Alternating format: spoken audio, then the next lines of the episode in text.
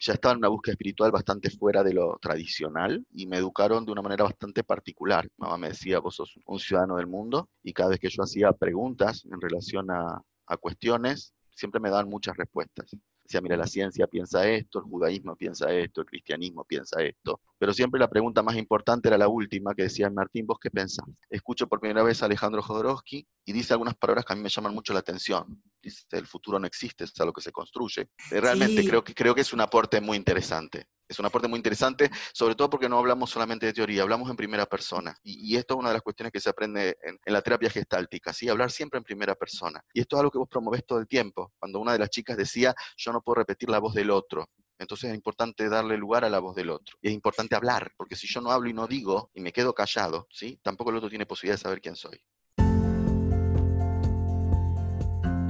Bienvenidos a un nuevo episodio de Un Gay en Chile. En este episodio, un gay tarotista argentino en Argentina, entrevista a Martín Giesen, hablamos un poco de la común experiencia de estar en cuarentena de un lado de la cordillera. También Martín nos cuenta sus inicios y cómo descubre su identidad, su salida del closet y cómo el arte, la psicología y el tarot se unen a su vida. Nos entrega muy interesantes reflexiones sobre el proceso que estamos viviendo de manera global la humanidad. Les contaré de mi semana, presentaré también un breve extracto del Instagram Live en vivo del domingo anterior y les recomendaré dos cursos online, una página web y un canal de YouTube sobre humanismo secular. Aquí comenzamos.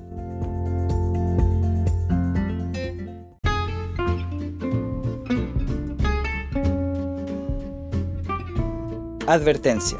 Las opiniones y el lenguaje emitido en este episodio es de exclusiva responsabilidad de nosotros. El lenguaje es muy chileno, coloquial, y la entrevista fue realizada de manera online, por lo tanto el audio se acopla un poquito.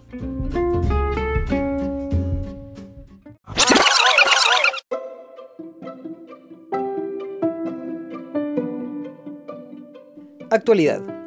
Todos los días parecen ser un domingo. Seguimos paseando al perro dos veces al día y solo salimos a comprar pan y a la feria. Hicimos el domingo pasado el segundo Instagram Live en vivo donde Javier terminó de contar su historia sobre su salida del closet y nos acompañó Alexandra del episodio Reconectando con el pasado. Nos contó cómo fue la experiencia de ser entrevistada y la verdad no mucho ha pasado. Hemos visto muchos episodios de Kilos Mortales, hemos escuchado historias del chacotero sentimental, del rumpi, lo que me hace pensar nuevamente cuánta falta de educación y salud mental necesitamos. En un caso, saber comer, cocinar y lidiar con nuestras emociones, y en otro, saber de afectividad y sexualidad. Como nunca, por Grindr conversé gratamente con un chico que empezó a escuchar mi podcast. Muy grata sorpresa. Aprendimos que es un pack que no sabíamos, nosotros los estábamos dando gratis.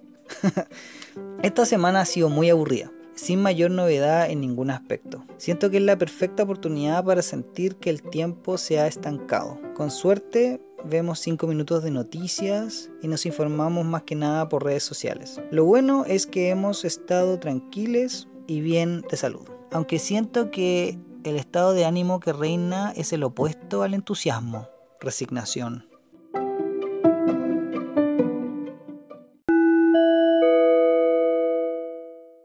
Aquí escucharemos un extracto del segundo Instagram en vivo, en donde Javier y yo hablamos de su salida del closet. También nos acompaña Alexandra Navia, quien cuenta cómo se sintió al ser entrevistada. Si quieres escuchar la entrevista con Martín, puedes adelantar 12 minutos. Hola Javier, bienvenido a nuestro en vivo. Nuestro late. No, es un live. No ah, pero este es así que yo lo pongo en el medio,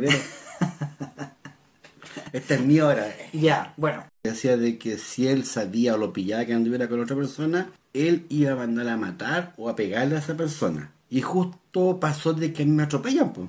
Y el auto estaba a una cuadra o cuadra y media de distancia mío. Yo voy cruzando la calle en un paso de cebra, en un cruce, y el auto acelera y me atropella. Y Alonso me dice, no, se te mandó a matar. El ex, la pareja de mi ex. Y ahí quedé todo quebrado, pues estuve cesante o convaleciente como cinco meses, cuatro meses. Claro. Me bajan de pisos de Iquique, en Iquique me atienden, me hacen una inmovilización del brazo del que estaba la, el hombro dislocado y nada más me mandan para la casa. Pues yo llego a la casa y sigo con dolor de la otra mano, pues. Y vuelvo al hospital y le digo, ¿sabes? Me duele esta mano ahora también. Radiografía y estaba también quebrada. Así que hay que ir con los dos brazos malos. Y Javier, como era muy responsable, él tenía él seguía teniendo sexo con su amante y se dislocaba el hombro Eso mientras follaba. Salgo del hospital, voy a ver a mi amante y le digo, mira, pasó esto, me atropellaron. Y la calentura fue más, terminamos teniendo sexo y se me disloca de nuevo el hombro. Quedé con el hombro tirado para atrás de nuevo. La salida del closet oficial de Javier, ya vas, vas informando a tu familia y Sí, pues había mi, mi ex señora, sabía mi hijo, mi hijastra, mi hermana, mi mamá. pero ahí ya estaban en una relación conmigo, ¿no? Ya O- estaba contigo, ya había bueno, Son como pasado. distintas salidas del closet, al final uno va saliendo del closet. Había pasado varios meses, Alonso venía para acá, Constantemente. compartíamos cama, compartíamos de todo. Y como se quedaba todos los días, yo un día le digo, ¿sabes qué más toma? Aquí te paso llaves de aquí de esta casa. Le doy llave y un día este no se queda aquí y tenía que trabajar tarde. Mi mamá justo llega sin avisar, entra aquí a la casa y lo pilla que adentro solo. Y le dice, ¿y tú? Y lo conocí así. po.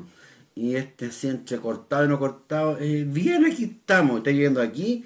Eh, sí, le dijo, ah, ya, qué bien.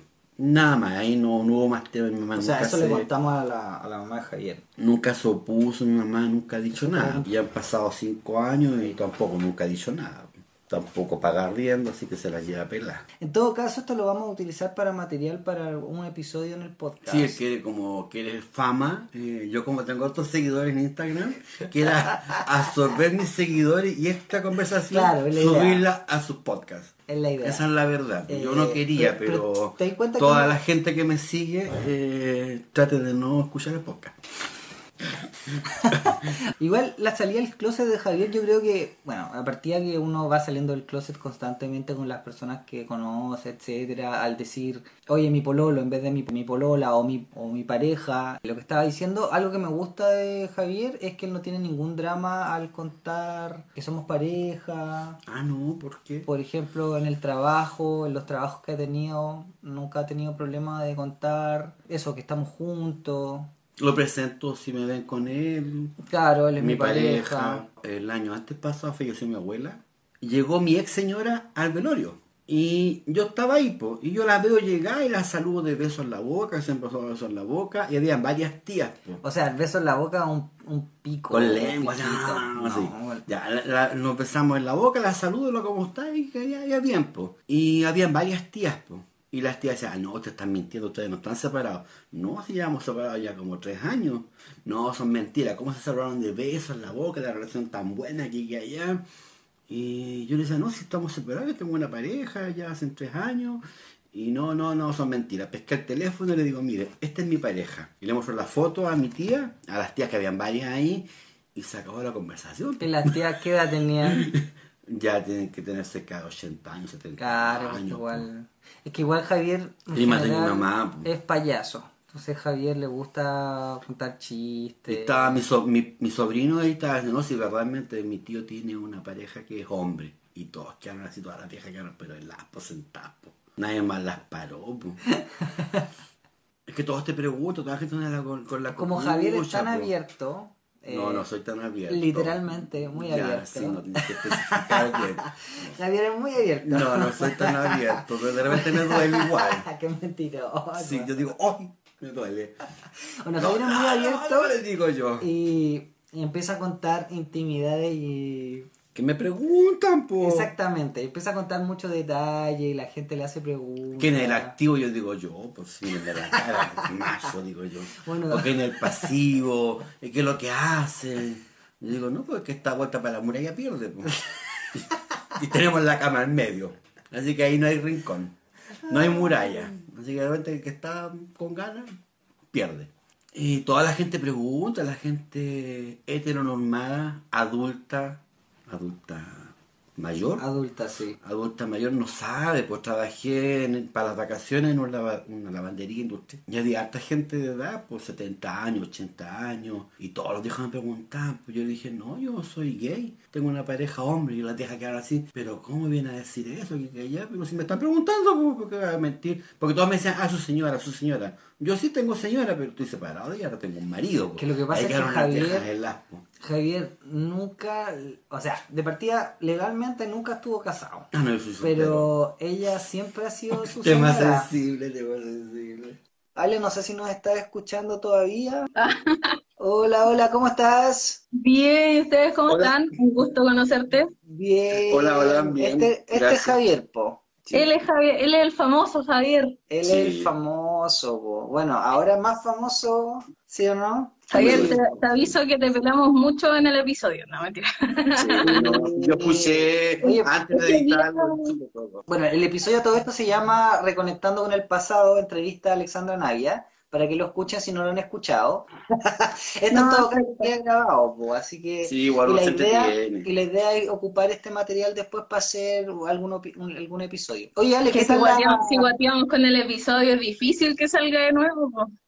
No, no, pero No. me refiero yo que... No igual tiene harta gente que te escucha, sino que guateó, guateó, no, si guateó. No, Pero Alonso dice, como tú tienes tantos seguidores, que eso tus seguidores te mismo, po. empuja ahí, empuja ahí.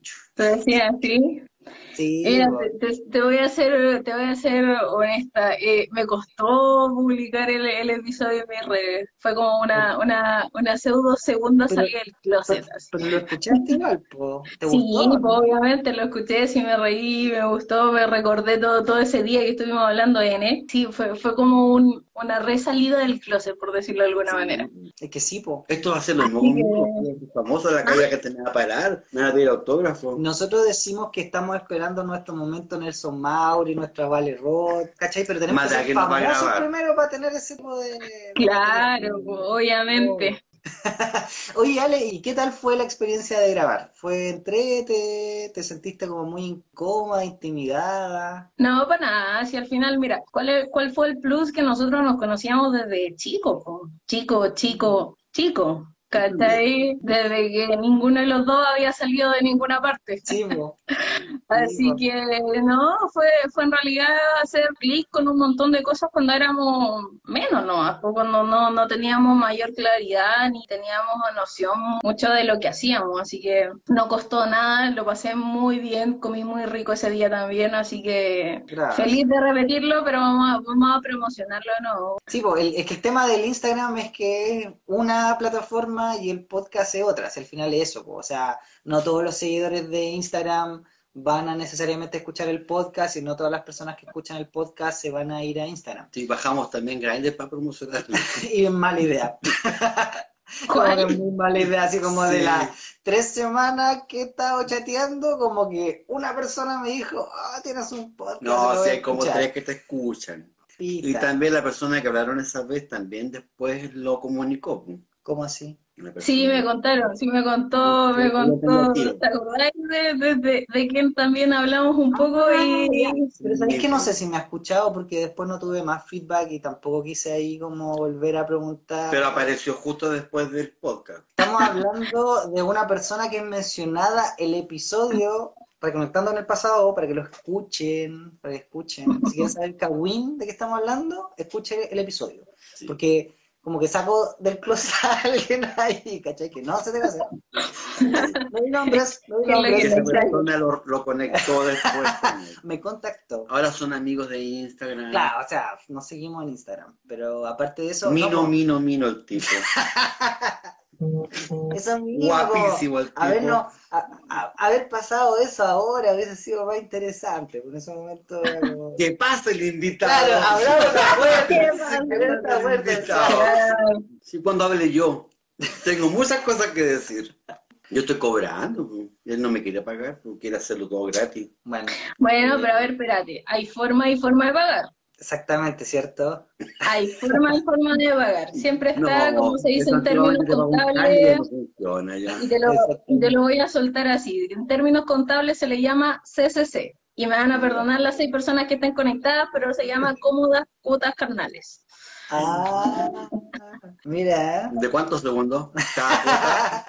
No, ahí, ahí lo calculan ustedes. Yo ya esos detalles no los manejo ni quisiera manejarlos tampoco. Así que Sí, mira, solo, solo me conecté un ratito para, obviamente, para saludarte, para qué bueno, qué bueno que estabas haciendo eso. Yo te fui de las personas que te dije, oye, hazlo, es súper necesario. Instagram es una red maravillosa, yo la amo, es una de las, de las redes que más me ha ayudado a generar ingresos. Y eso es buenísimo, y créeme que yo te voy a estar ayudando ahí en lo que necesites.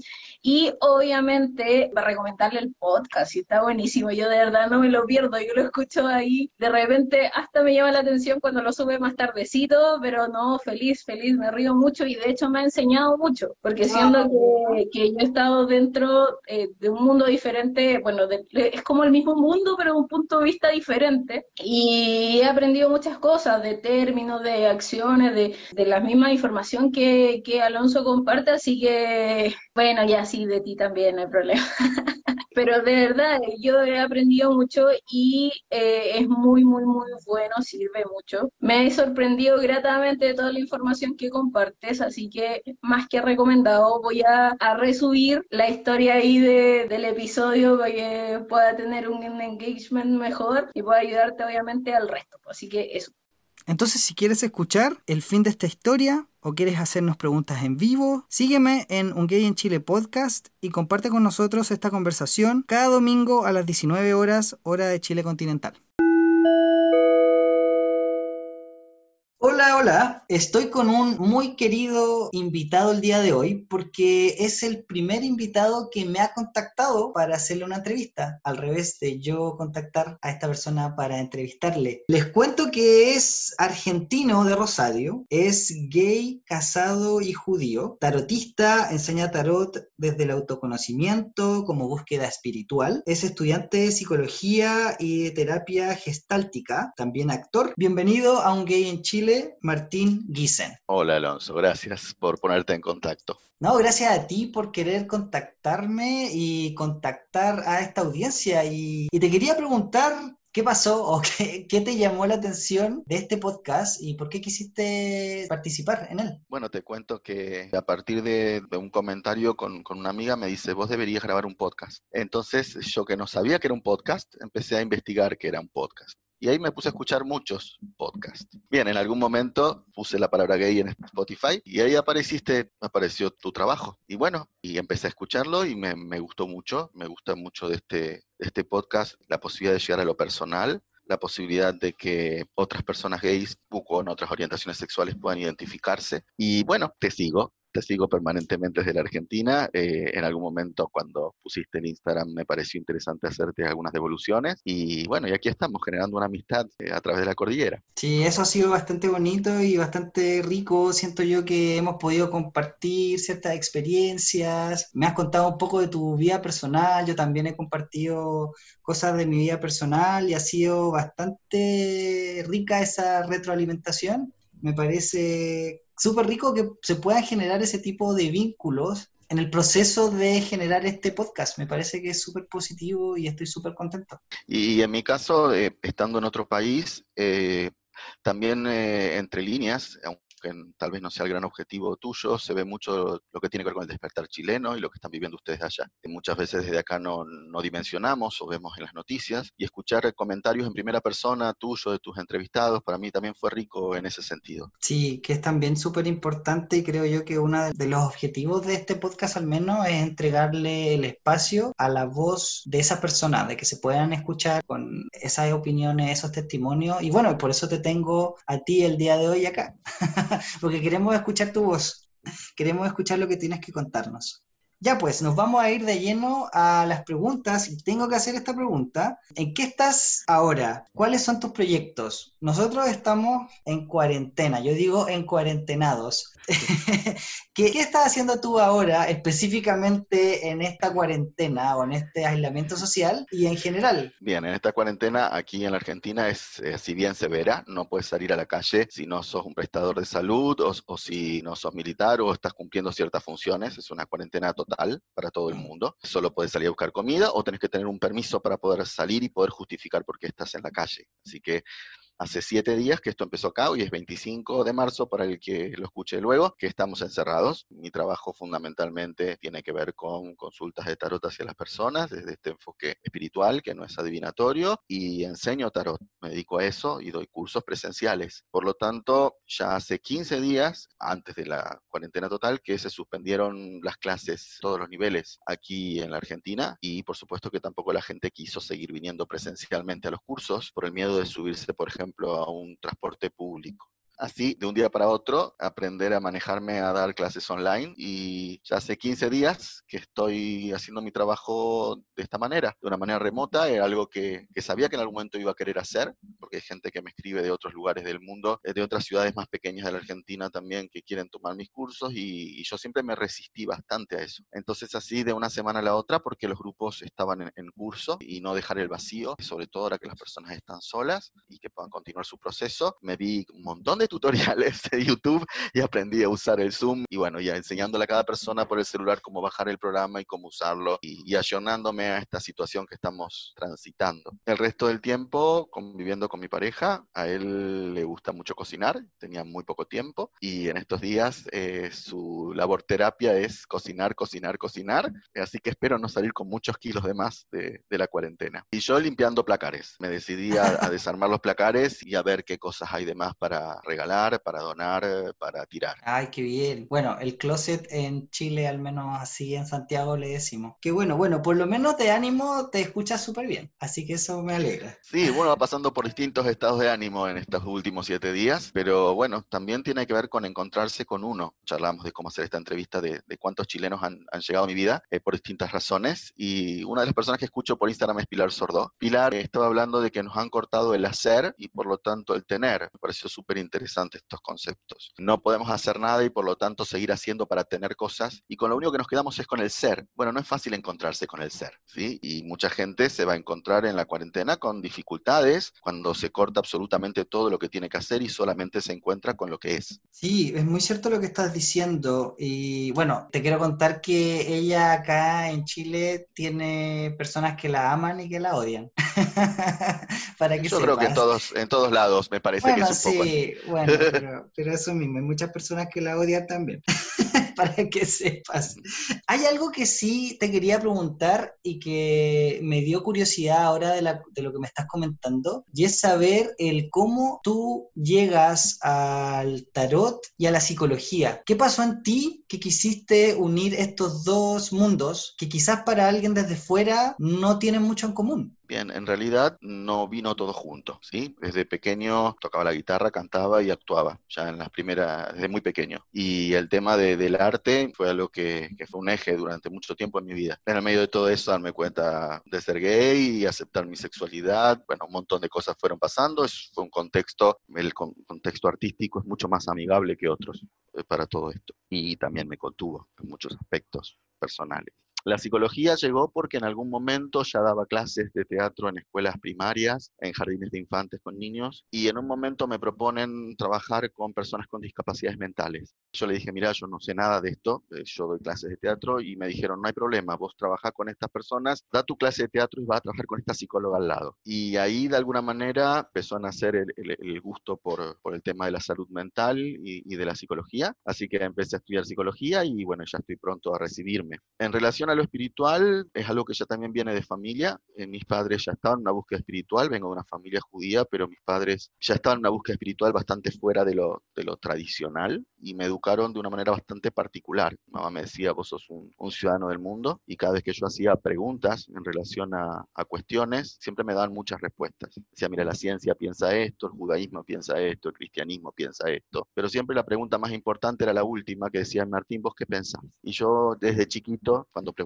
por ejemplo, sobre la muerte, le decía qué es lo que yo pensaba. Y mi mamá y mi papá se sentaban a escucharme. Así que fui criado en una familia donde la espiritualidad estuvo muy presente. Bueno, y en el medio de toda esa búsqueda, ya estudiando psicología, el teatro había quedado un poco más atrás, escucho por primera vez a Alejandro Jodorowsky. Yo ya había empezado a investigar algo del tarot, pero un tarot más ligado a la adivinación, a la predicción. Aquí otro chileno, Alejandro Jodorowsky, lo escucho hablar de tarot y él habla de, de que el tarot es para ver el aquí y ahora y no el futuro. Y dice algunas palabras que a mí me llaman mucho la atención. Dice, el futuro no existe, es algo que se construye. El tarot es arte para sanar, él es actor, director de cine además. Y él dice, el tarot es una búsqueda psicológica profunda. A mí me sorprendió mucho escucharlo hablar de esto, porque la idea del tarot siempre está ligada en casi todos en el imaginario de la adivinación y de la predicción, y de hecho casi todo lo que había leído tenía que ver con eso. Pero cuando yo empecé a leer a Alejandro Jodorowsky y escucharlo a él, de repente sentí que todos mis pedacitos se unían. El tarot es arte para sanar y yo sé que el arte sana. El tarot es una búsqueda psicológica profunda y esto es lo que vengo estudiando hace muchos años.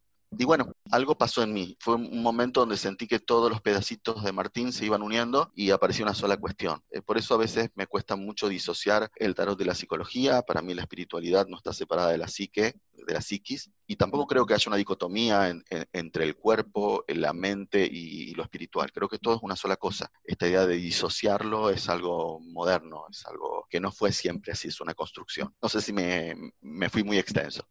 No, súper bien, quedó súper claro lo que tú pensabas y de hecho yo te quería volver a llevar a esa infancia que me parece muy linda porque en mi crianza nunca me preguntaron a mí qué pensaba, eso nunca pasó.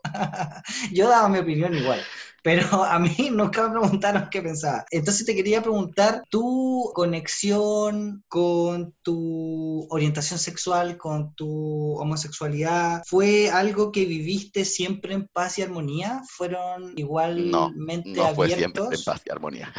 a ver, eh, eh, no fue en paz y armonía, no por mis padres, eh, digamos. yo en todo lo que es aquí el colegio secundario, el colegio secundario es desde los 13 hasta los 18 años en la Argentina, fui víctima de bullying, claramente. Parecía que todos sabían cuál era mi sexualidad menos yo y se dedicaban a mostrármelo y agredirme. Digamos, yo no, no tenía muy claro cuál era mi sexualidad, pero sí recibía agresiones permanentemente de, de, todos mis compañeros. La pasé muy mal. Creo que también eso me llevó a la psicología porque claramente a los 15 años empecé por primera vez una terapia. El encuentro con mi sexualidad fue a partir más o menos de los 19 años, un tiempo después. Y mis padres que eran tan abiertos, eh, cuando les dije estoy enamorado de esta persona, y así fue la presentación, la palabra gay no era algo que todavía circulara, yo tengo 47 años, así que se hablaba de homosexualidad en ese momento. Mi, mamá se asustó, ¿sí? Mi mamá se enojó como no me dijiste antes y lo tomó, en primera instancia habló de enfermedad, ¿no? Y como que lo que me pasaba era grave. Mi papá se enteró un tiempo después por mi mamá y, y, me dijo, a ver Martín, ¿cómo es esto? Y se sentó a hablar conmigo. Y me escuchó y me dijo, me preocupa esto porque sé que te va a hacer la vida difícil y que esto te va a doler y que no va a ser fácil. Y parecía que entendía, yo en ese momento mi planteo no era que soy homosexual, mi planteo es estoy enamorado de esta persona y no me importa quién es, si es hombre o mujer, eso no, no me importa. Bien, le duró un tiempo, después mi papá explotó, también. De todas maneras, siempre fui un hijo querido, un hijo deseado, un hijo acompañado. Mi mamá después de eso se puso a estudiar todo lo que sabía sobre homosexualidad, empezó terapia ella y se ocupó de, enseñarle a mis hermanas más pequeñas, a las cuales me prometieron que no le iba a decir nunca nada. Cuando llegó el momento de decirle a mis hermanas más chicas que yo era gay, que soy gay, mis hermanas ya estaban preparadas para eso. Ya mis padres habían hablado, ya habían sacado el estigma al tema. O sea, ellos tuvieron tiempo para procesarlo. Y bueno, y luego sí, ya en algún momento pude traer mi pareja a casa y, y, en algún momento me acuerdo una escena muy fuerte después de, muchas cuestiones. Con papá durante cinco años no hablamos sobre el tema de, mi sexualidad. Él decía, este es un tema tuyo, a mí me cuesta entenderlo, es un problema mío y no quiero hablar de esto. Pero un día yo le dije, mira, eh, llegan las navidades, llega Navidad, Año Nuevo, yo voy a pasar la fiesta con mi pareja. Si puedo venir con mi pareja, vengo y si no, no vengo. Y ahí es por primera vez mi papá me dijo, vení con tu pareja a casa. Y no le fue fácil, pero me acompañaron siempre. Mucho tiempo después, mi papá en algún momento me peleé con esa pareja, eh, con el tiempo, ¿no? me separé. En un momento mi papá se siente y me dice, ese chico te quiere mucho. Vos te pensás que, que las cosas fueron fáciles con tu mamá en todo este tiempo. y yo no podía creer que mi papá me estaba mirando y contándome eso de esa manera, como diciéndome, pensá muy bien lo que estás haciendo, este muchacho te quiere mucho. Nada, fue un proceso que transitamos como familia. Yo siempre sentí que mi familia me, me acompañó, más allá de, de, esos primeros cinco años que fueron muy duros cuando yo salí del closet. Algo que también me llama mucho la atención, de manera positiva, es que en general en Argentina se tiene una cultura de salud mental y de la terapia psicológica como algo mucho más común a diferencia de acá en Chile que todavía se ve con mucho estigma negativo y todavía se ve como mucho, casi hasta charlatanería. Considero yo que eso que cuentas tú de que, por ejemplo, que tus padres fueron a terapia, que tú estás conectado con terapia desde pequeño, es algo que es súper positivo y que me gusta. Sí, acá en la Argentina lo hegemónico es el psicoanálisis, a partir de los años 80, sobre todo el psicoanálisis lacaniano, pero sí, eh, claramente en la Argentina, en las clases sociales, medias, ir al, al analista no es algo que tenga que ver con estar enfermo mentalmente. La gente hace terapia para conocerse, para solucionar alguna problemática y no está mal visto que una persona haga terapia. Al contrario, en una clase media y una clase alta, hasta es un poco snob tener la posibilidad de hacer algún tipo de terapia. No así en las clases sociales más bajas, pero bueno, eh, sí, eh, particularmente en la Argentina, lo hegemónico es el psicoanálisis, que es un tipo de terapia particular. Y bueno, también en mi familia, mi tío era psicoanalista, entonces también esto estaba dentro de la familia, por otro lado, ¿no? Ah, ok, entonces tenían esa, esa ayuda y eso estaba ahí. Qué bueno, qué, y qué rico, bueno, qué afortunado fuiste al estarlo también. Vamos a cambiar un poquito el tema y el rumbo de la conversación, pero vamos a seguir hablando de este autoconocimiento y este proceso de búsqueda que estabas teniendo tú. ¿Cómo has visto tú estos cambios sociales en Argentina? Me contabas que sufriste harto bullying, que en el caso de tus hermanas vieron tu salida del closet de una manera mucho más preparada al respecto. ¿Cómo ves tú estos cambios sociales que han sucedido, en especial en, en Argentina, que siento yo que uno de los países que van a la vanguardia en términos de derechos humanos para personas LGBT? en Latinoamérica. Bien, a ver, eh, aquí siento que fue vertiginoso la cantidad de cambios que hubo en el tiempo y no fueron eh, casuales. Creo que mucha gente trabajó arduamente para que así sea. En ese sentido, creo que los medios de comunicación y los artistas en particular tuvieron mucho que ver. Cuando yo era pequeño, el estereotipo de, por ejemplo, en una serie de alguien gay era el de una persona muy afeminada, muy expresiva, chicharra, a veces le decimos aquí, a las personas así como que, muestran demasiado, tiran mucha pluma. como una caricatura, eh, eso fue cambiando. Como una caricatura, así es. Yo te diría que a partir de los años 90, en casi, en las series televisivas empezaron a aparecer otras miradas acerca, y en el cine también, acerca de lo que es la homosexualidad. Correrse también de este estereotipo de, del gay masculino o femenino, bien dicotómico, bien al modo heterosexual, de pensar que hay alguien que hace de varón y alguien que hace de mujer. Esto yo creo que en los años 90 empezó a romperse. Eh, en la televisión, en el cine, todo de alguna manera es de difusión masiva porque los canales son abiertos, llegan a todo el país, y se empezaron a generar ciertos movimientos a partir de, finalizar el, golpe militar.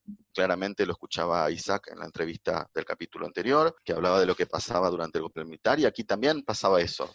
Llegaban, entraban, pedían documentos, no solamente a la gente homosexual, a todo el mundo, pero claramente una vez que empezó la democracia, en los primeros tiempos, años 80, particularmente en los lugares gays, pasaba bastante. Ahora, después después esto fue terminando y hubo todo un auge, sobre todo en Buenos Aires. ¿Sí? Yo vivía entre los 20 y los 28 años en Buenos Aires. Había lugares emblemáticos como Búnker, que era un boliche bailable, un lugar para bailar, donde había muchos chilenos que venían de Santiago en avión a, pasar el fin de semana. Y, claramente se empezó a ver otra cosa, se empezó a respirar otra cosa. Había una, una calle en Buenos Aires, que era la calle Santa Fe, sigue siendo, donde todos los lugares gays empezaron a golpear alrededor de esa calle y vos sabías que si ibas caminando por esa calle había miradas, había posibilidad de charlar con alguien, había gente que daba tarjetas invitando a los distintos lugares y en algún momento, yo ya cuando tenía veintipico de años, ya veía chicos besándose en la calle. Estamos hablando de los años 90.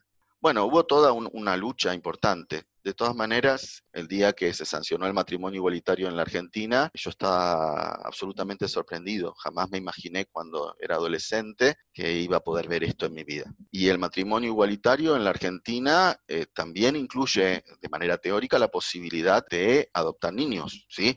O sea, de lo que estamos hablando es que acá, si bien en la ciudad de Buenos Aires primero estuvo lo que llamó unión civil, que daba ciertos derechos, luego esto se promulga a nivel nacional con el nombre de matrimonio igualitario, eh, que, que es exactamente la misma ley que corre para un heterosexual. Por lo tanto, le corresponden todos los derechos, entre ellos la posibilidad de adoptar niños. Entonces, claramente, si bien en la práctica no es tan así, digo, adoptar un niño en la Argentina no es sencillo para nadie, pero claramente para la gente homosexual es más complejo aún. Pero igual eh, no es complejo para nadie. Hay gente que está 10 años esperando para, para poder adoptar un niño. Bueno, vi cambiar muchas cosas. Creo que cuando tenía 20 años jamás me imaginé que iba a ver las cosas que estoy viendo, lo cual me alegra y cuando veo a los adolescentes viviendo con mucha naturalidad su sexualidad por la calle o en algún lado, me imagino que, que hubiera sido mi vida si yo hubiera sido uno de esos adolescentes, porque claramente cuando yo tenía 19, 20 años la realidad era otra. Así que bueno, de alguna manera me tocó no tanto padecer el golpe militar, cuando era adolescente ya el golpe militar había terminado, pero sí me tocó ver toda esa transición que jamás me imaginé que iba a suceder, pero también reconozco que eso también tuvo que ver con los activismos de muchas personas y los microactivismos que cada uno fue haciendo. Digamos, yo siento que también mi familia cambió muchísimo mi perspectiva a partir de lo que yo pude hacer con ellos y eso es multiplicador.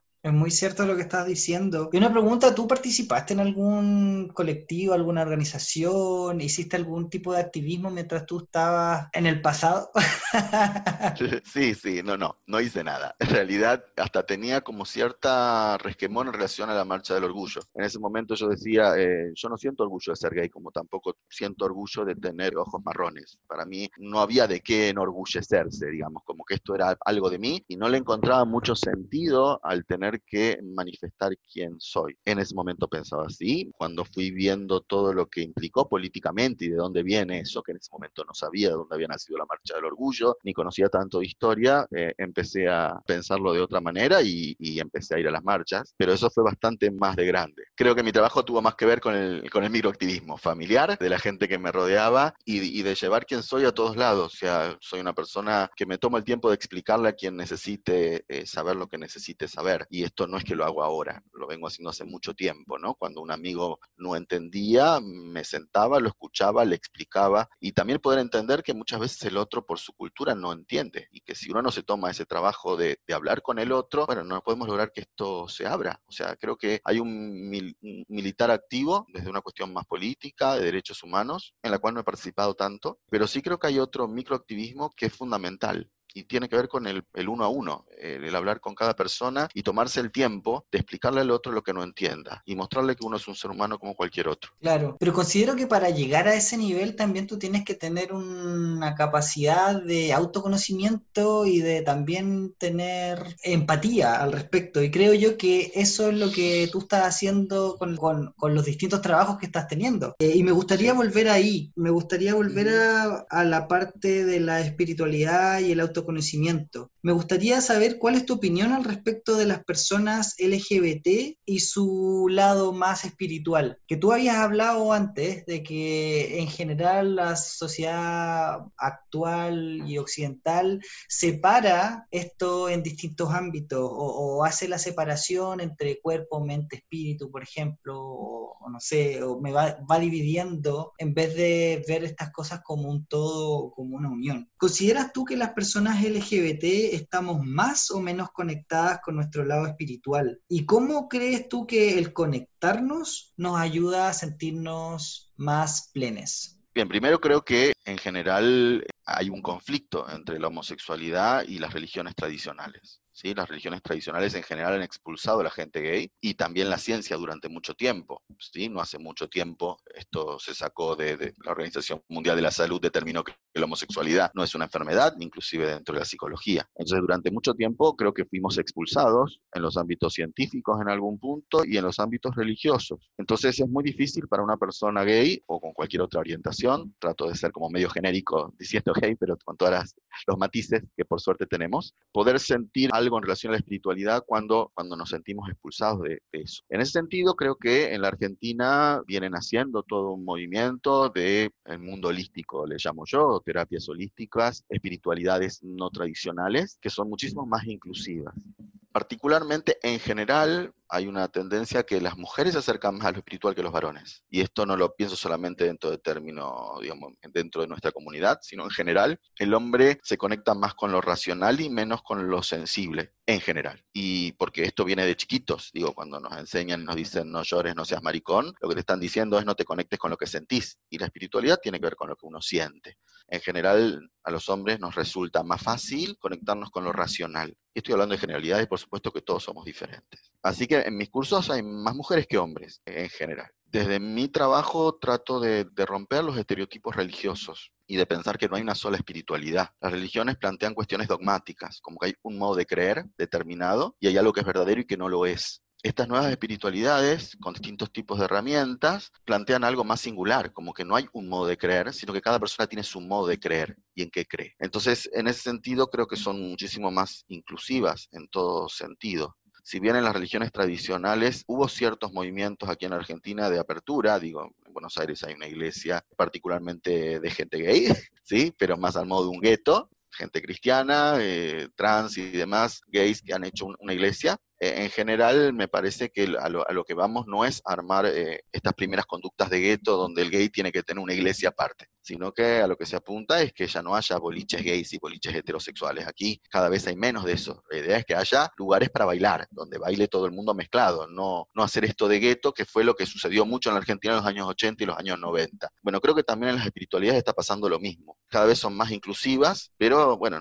claramente saliéndonos de, de los dogmas tradicionales de las religiones como la católica, las evangélicas o la judía misma. No sé si me expliqué bien o... Sí, sí, no, lo que pasa es que estaba pensando yo en el tema del, del autoconocimiento, quizás preguntarte por qué es tan importante el lograr esa conexión, el de, verdad como poder conocernos y entonces quizás preguntarte cómo el autoconocerte te puede ayudar a encontrar esa calma cuando estás en momentos de crisis, o mejor dicho, cómo en realidad la crisis es el momento de conectarte contigo, porque al final al conectarte llega esa calma. Bien, creo que se mezclan dos cosas. Primero, creo que eh, el autoconocimiento para nosotros es muy importante, lo que estamos en la comunidad LGTBI Q ya cada vez son más letras y me cuesta recordarlo.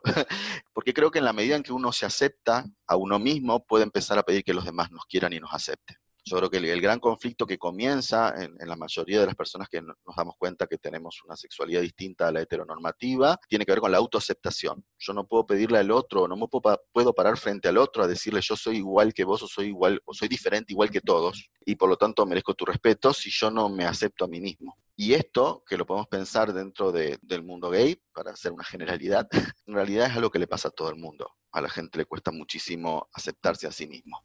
Y en estas instancias de crisis nos encontramos con nosotros mismos y no nos encontramos con algo desconocido, nos encontramos con lo que ya hay. Si tenías algún problema, ahora en la cuarentena lo vas a tener y vas a estar solo con ese problema. Si te llevas mal con tu pareja, ahora te vas a tener que vivir todo el día con tu pareja y vamos a ver qué pasa. Si tenés conflictos familiares, esos problemas familiares es probable que afloren. Bien, muchas veces no nos queremos ver o nos queremos ver a nosotros mismos, no queremos detenernos a mirarnos. En ese sentido, creo que el autoconocimiento es una posibilidad de evolución para cada ser humano. A ver, yo no creo en las grandes revoluciones. Creo que la gran revolución empieza por uno mismo. Creo que eh, la revolución empieza en cómo me relaciono yo conmigo, cómo me relaciono con quien tengo al lado. Y esto también era algo que por ahí, sí, esto fue transmitido de parte de mis padres cuando hablábamos de mi historia, en esa búsqueda espiritual que ellos ya tenían, ellos hablaban de esto, ¿no? No de las grandes revoluciones externas, menos las armadas, sino la gran revolución tiene que ser adentro de cada uno de nosotros. Bien, no, digo que, que los activismos políticos no sean importantes, creo que son importantes. Pero bueno, yo me dediqué más a otra cosa, a ayudar a que la gente se pueda ver a sí misma. Fundamentalmente porque eso tuvo que ver con mi experiencia personal. o sea, yo pude aceptarme, pude quererme y pude pararme frente al otro cuando, cuando pude verme a mí mismo. Y lo que a uno le sirve y le hace bien y es feliz, se lo trata de dar a toda la gente que ama. Entonces empezó esto por otras personas que están alrededor mío y se fue transformando en mi profesión. Mi profesión es acompañar a las personas para que se miren a sí mismos, para que se acepten, para que se quieren, para que puedan ver qué potencial tienen para brindar a los otros, porque creo que esa es la gran revolución, es uno a uno. Y como yo creo en esto, es lo que hago. y es lo que me hace feliz y lo que le da sentido a mi vida. Bien. ¿Sientes tú que hay algo más que te gustaría comentar acá o algo que no te haya preguntado, algo que quieras recalcar o que se me haya quedado en el tintero? Sí, a ver, creo que esta es una gran oportunidad lo que estamos transitando en la humanidad, ¿sí? Los seres humanos hemos hecho bastantes desastres en este planeta y no tenemos grandes depredadores hasta que apareció un bichito que ni siquiera lo podemos ver con nuestros ojos, que se está metiendo por todos lados. Yo quisiera poder de a quien está escuchando del otro lado decirle que esto es una gran oportunidad y que no va a pasar solo porque yo me quede encerrado en mi casa, va a pasar si yo hago algo con eso. Entonces, ese es el planteo. Lo que uno no aprende lo repite. Esta es la posibilidad de que generemos un aprendizaje. Y este aprendizaje no lo pensemos tanto afuera, pensémoslo en cada uno de nosotros. Vuelvo a esto de la revolución uno a uno, ¿sí? Porque si no nos llenamos la boca de lo que habría que hacer, de qué país actuó mejor o peor, o por culpa de los chinos o de los europeos, o de los que tienen plata o los que no tienen plata, o, todas las teorías teorías y cuestiones, pero evadimos el trabajo personal individual que cada uno puede tener. Yo no puedo cambiar a los demás, yo me puedo cambiar yo. Entonces, creo que ahí empieza la gran revolución. Cuando yo me acepto siendo ser quien soy, cuando yo me encuentro con mi sombra, con mi debilidad y la puedo abrazar, es cuando puedo amarme y voy a poder amar a los otros. Para mí esa es la vía de cambio y creo que esto es muy espiritual y que no hace falta ser de ninguna religión en particular para poder llevar adelante esto. Bien, me pareció que era importante decir esto. No sé si alguien escuchará esto tal vez dentro de un año, dos años, tres años dando vueltas por las redes, qué es lo que va a pensar. Pero bueno, estamos hablando de, hoy, 25 de marzo, en Chile, en Argentina. Y decirte que que fue hermoso esto de poder dialogar. Para mí, tu compañía desde los auriculares me permitió pensar muchas cosas y a veces pienso si ese Martín de 18 años, que no conocía a nadie gay y pensaba que era el único en el mundo, hubiera escuchado a Alonso en ese momento, seguramente me hubieran pasado un montón de cosas. Y creo que en algún lado del planeta hay algún adolescente, como era yo en ese momento, que cree que es el único gay del mundo. Claro, hay algún Martín por ahí escuchando quizás. Esperemos que eso pase. Seguro. en, algún pueblito. claro, para eso tienen que compartir este episodio, si es que les gustó.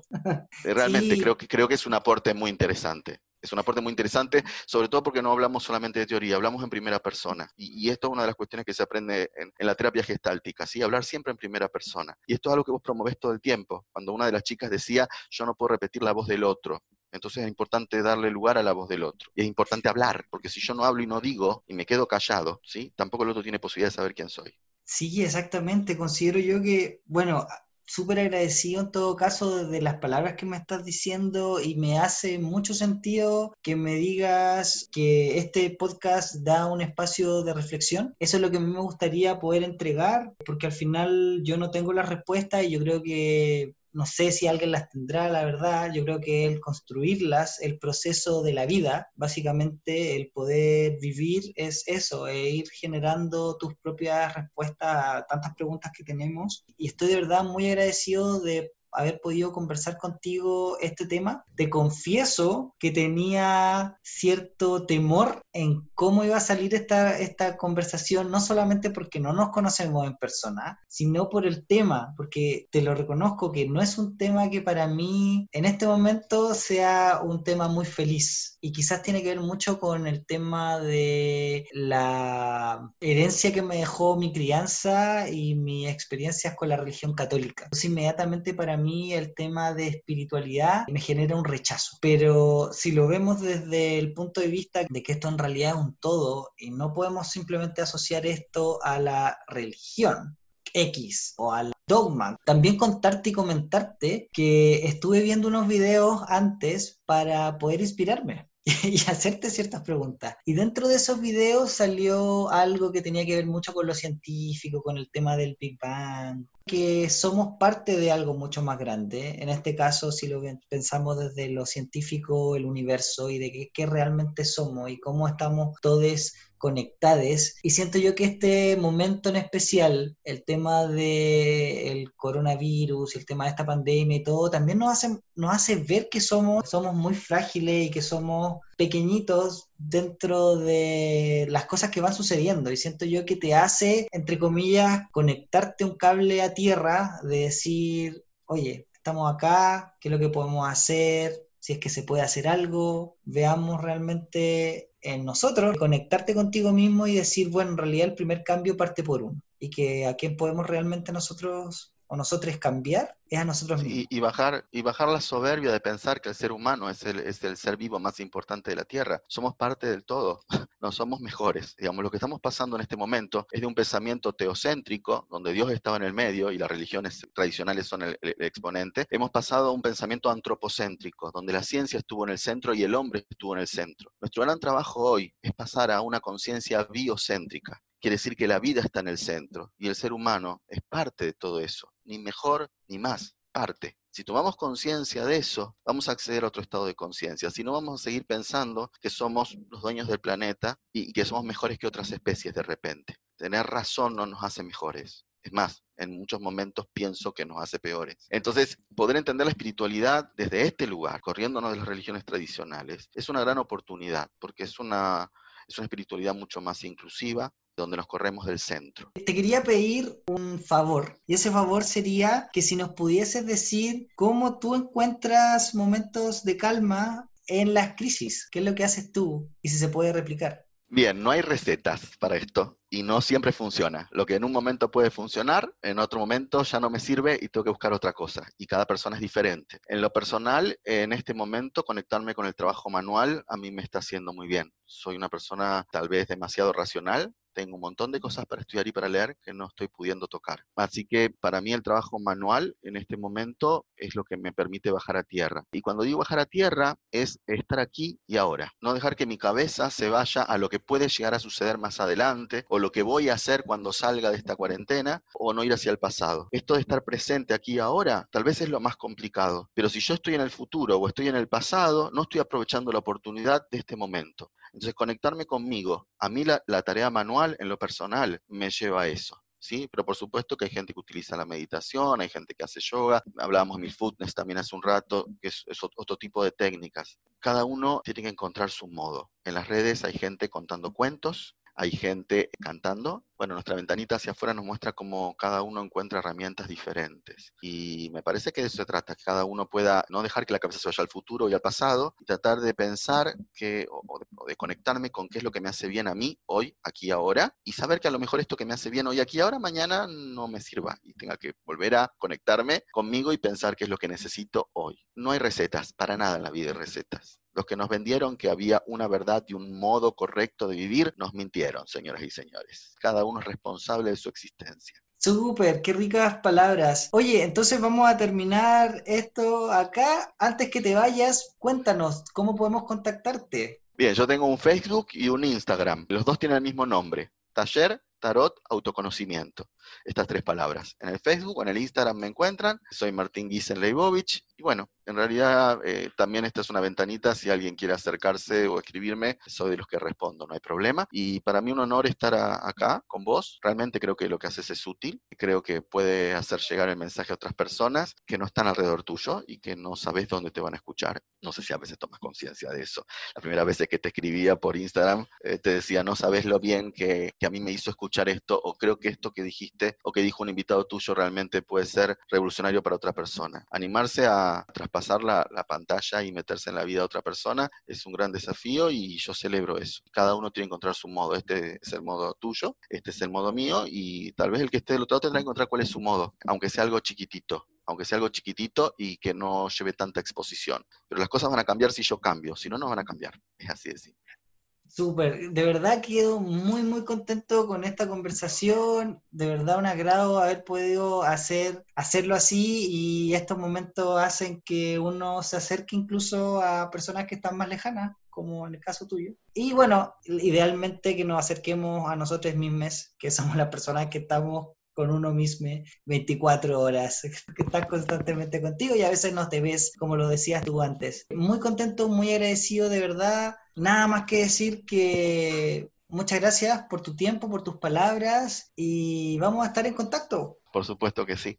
Eso, espero quizás tenerte en, otro episodio hablando quizás de otro tema, y porque de verdad me gustó mucho esta conversación. Bueno, cuando quieras. Y, allá en Chile, que yo creo que están en un gran despertar, creo que, puedan también incluir lo espiritual, y esto te lo decía cuando te escribí por primera vez, y correr la espiritualidad de un solo modo tradicional y dogmático, donde claramente nos expulsaron, para poder empezar, la empezar a pensar la espiritualidad de otro modo. Es posible, y el mundo es grande y las redes también. Así que hoy en día estamos conectados para poder hacerlo. Súper, muchas gracias Martín. Entonces, nos estamos escuchando. Cuídate. Un abrazo enorme. Un beso. Chao. Chao, chao.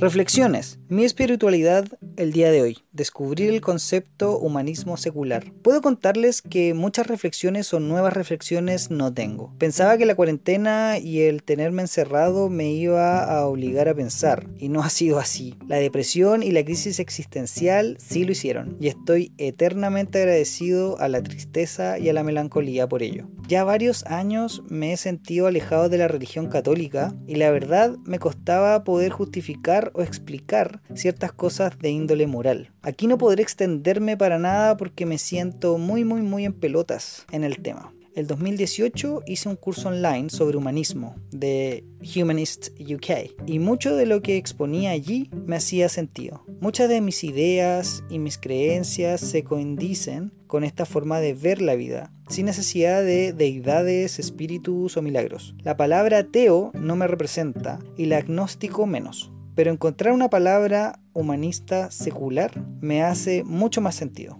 No me considero experto en esto, siento que no podría ser capaz de explicarme, pero sí sé que esto me hace mucho más sentido que la religión que recibí en mi crianza. Pienso que este podcast necesita la participación de algún eh, filósofo o de algún eh, humanista secular que nos contara más al respecto. Sería muy interesante saber cómo se vive teniendo más conciencia de estas cosas. Es por esto que mi participación en este episodio es breve, porque creo que el tema del episodio de hoy es un tema que debo desarrollar muchísimo más. Creo que estoy en deuda con eso. Y supongo que como no tengo mucho que decir, lo mejor que puedo hacer es simplemente escuchar. Y eso es lo que voy a hacer, escuchar.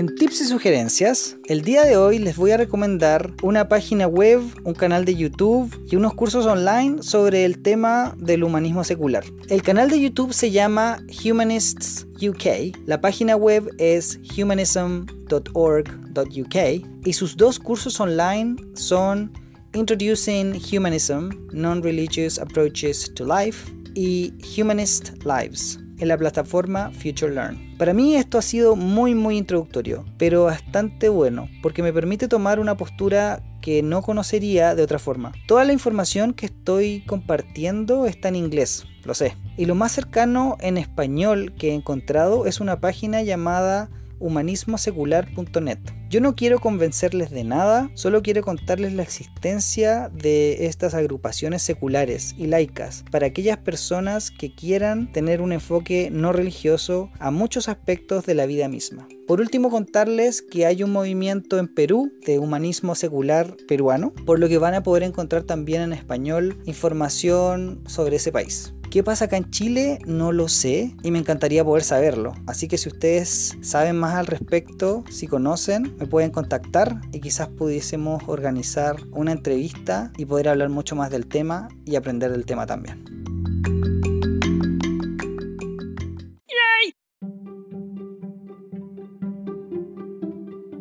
Próximo episodio. Él es el fundador y expresidente de Fundación Iguales. Bienvenido a Un Gay en Chile, Luis Larraín. Gracias, Alonso. ¿Cómo estás el día de hoy? Bien, súper bien. ¿Qué es lo que te llevó, qué te motivó a trabajar por las demás personas? Quizás me di cuenta en mi primer trabajo después de salir de la universidad, que era en una empresa, que a mí no me motivaban las mismas cosas que le motivaban a mis colegas. Pero a mí me interesaban las, las personas, su bienestar, la injusticia social y también siendo gay es algo que eso de lo que uno se da cuenta. Uno tiene un- una adolescencia más difícil, uno tiene que ocultarse, pasa por el trauma del, del closet. Y, y algo, otra cosa que me marcó mucho fue que cuando finalmente salí del closet, ya bastante grande, como los 23, conocí muchos, muchos gays y estaba como muy enrabiado por no haber descubierto este mundo antes, porque yo vivía en una burbuja, entonces además eran otros tiempos, no tenía acceso a ningún tipo de diversidad. Y cuando conocí el mundo gay estaba tan feliz, pero al mismo tiempo me encontré con que parte de la cultura gay, al menos de esa época, era el de quedarse piola. Cada vez que yo conocía a alguien, le preguntaba, no sé, qué estudiaba o dónde trabajaba, siempre decía, pero por favor quédate piola, porque a mi pega no saben, porque en la universidad no saben, porque la familia no saben, si mi abuela se entera le da un infarto. Era vivir en el closet, básicamente. Era, claro, salir del closet con uno mismo, pero mantenerse en una cultura del secretismo. Y para mí había sido tan maravilloso salir del closet y descubrir este mundo. Bueno, este estallido que estamos viviendo es un estallido en contra de la desigualdad, la desigualdad de ingresos, la desigualdad en acceso a servicios sociales, pero también la, desigualdad de derechos, de trato, de dignidad. Y esas son cosas que incluyen, por supuesto, a la diversidad sexual, que no tenemos los mismos derechos que el resto de la población, no somos tratados con la misma dignidad, sufrimos mucho más violencia que el resto de la comunidad pasamos por el closet, que esta experiencia traumática que afecta a la salud mental, según se ha visto en, muchos estudios, para siempre. Entonces, yo creo que en, este espíritu reformista en que estamos ahora, las demandas de la diversidad sexual están y tienen que estar, pero que haya incluido adolescentes de 14 a 18 años, comparado con cuando nacimos en 2011, habría sido impensable. Hay indicadores súper claros como, por ejemplo, la aprobación del matrimonio igualitario, que ha pasado como de 30 a 60% de la población, eso es bien impresionante en, pocos años. Y, yo creo que la discusión hoy día en, torno a la diversidad sexual y de género está mucho más maduro. Se hablan temas mucho más específicos, surgen demandas específicas para, por ejemplo, niños y adolescentes trans o mujeres trans versus hombres trans que no necesariamente tienen las mismas necesidades. Creo que la, discusión ha avanzado mucho, así que me alegro. Pero tampoco hay que dormirse los laureles porque falta mucho por avanzar. Y también en el próximo episodio. Ah, mira, la Talita tiene una pregunta. La Tala pregunta qué pasa con ser papá. Mira, sabéis que ese es un tema súper delicado y complicado. Sí, mejor no se hable. que si quieren se lo preguntan a Javier. Yo, Yo no, alcanzo a leer las, preguntas. Yo no soy papá. Eh, mi señora se quedó con los dos. Ven, ven aquí. Como les dije, el más grande no me habló como por un año. El más chico, de repente yo lo llamaba, me respondía a los dos, tres días después. Sí, pero el tema de la paternidad, Javier, están preguntando. Siento que no estáis respondiendo. Las preguntas. Estáis yéndote en evasivas. ¿Cómo es ser papá separado? Y con un pololo es que mi hijo otro sexo. mi hijo no me pescan, po.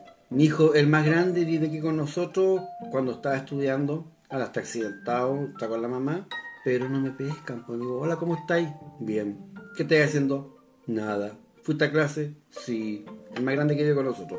El más chico le manda un mensaje, lo llamo por teléfono, nunca pesca. Oye, ¿tenéis plata? y me reclaman lo mismo. Que yo siempre digo lo mismo. Así, cuando me quiere hablar es por plata. ¿De qué modelo tuviste tú de padre? E, este también es culebrón. Ah, mi papá también es... Ese también es culebrón, ¿no? Si Javier tiene muchísima historia. Mi papá también era... Era como... Era milico. Era militar también y también tenía su preferencia. Siempre estuvo mi hermano mayor, después mi hermana menor, que era la niñita de él. Y yo como que pasaba desapercibido. Me crié más que nada con mis tías. Llegaba el fin de semana, yo salía al colegio, tomaba la micro, me iba de mi tía, llegaba el día lunes, me venía de la casa de mi tía, creo que ni almorzaba en la casa y pasaba al colegio al tiro. Yo me iba de la casa desde los cuatro años. Me echaban a la micro, me dejaba la casa de mi tía, mi tía me estaba esperando, ya después con mi tía se fue a Antofagasta, después con ocho años me fui a Antofagasta solo, después fui otra vez como a los once, y después me iba para el sur. Javier, tu relación con tu papá. No hubo relación, pues digo, yo me arrancaba de la casa, pues. ¿Y ahí qué pasó después con tu papá? Mi papá se mató, pues. ¿Cuándo se mató tu papá? Yo tenía 15. Ya, o sea, ¿y qué pasó contigo después y tu mamá y después de eso? De que quedamos huérfanos. Pero ¿cómo? Que ya empecé a comprar el refrigerador, me dieron una cocina vieja, me pasaron unos sillones. Bien, pero que eso es irrelevante. me fui solo a vivir, po. Pero ¿qué importa que te den mueble? No importa, pues es mi historia. Yo digo lo que quiero en mi historia, po. Javier, siento yo que es como, sería como un libro del Señor de los Anillos. Ya no me converso más, ¿ven? Me y el sol bajaba por la montaña. Pero si usted teatro. Que los 2,5 centímetros me apoya? de pasto, ¿Quién me apoya? Buena pregunta, pero antes cuando viene... No, no. Y yo justo mis últimos trabajos, estaba viviendo en la casa, eran trabajos del norte, pasaba 10 días aquí en la casa y 10 días trabajando. Cuando estaba aquí en la casa me decían al sexto día, eh, ¿cuándo te vais? ¿Cuándo te vais? ¿Qué te reí? No, que me estás diciendo que todos te apoyan a ti y que yo te estoy victimizando. ya, ¿viste? Gracias por Dios, alguien que me escuche. Aunque igual siempre fue el patito feo, fue, siempre tuve un problema mental yo, de así como más retraído, porque yo tengo el cuerpo quemado. Tengo la muestra el cuerpo, que muestra el cuerpo. No, muestra el cuerpo. Está muy gordo. Tengo el cuerpo quemado, siempre como que tenía la autoestima más baja. Hasta que conocí a mi señora, tuve mis hijos y después se me olvidó la quema. Pues. Ah, me pasé un pelota por la playa y que me digan algo. ¿Y aquí va la pregunta?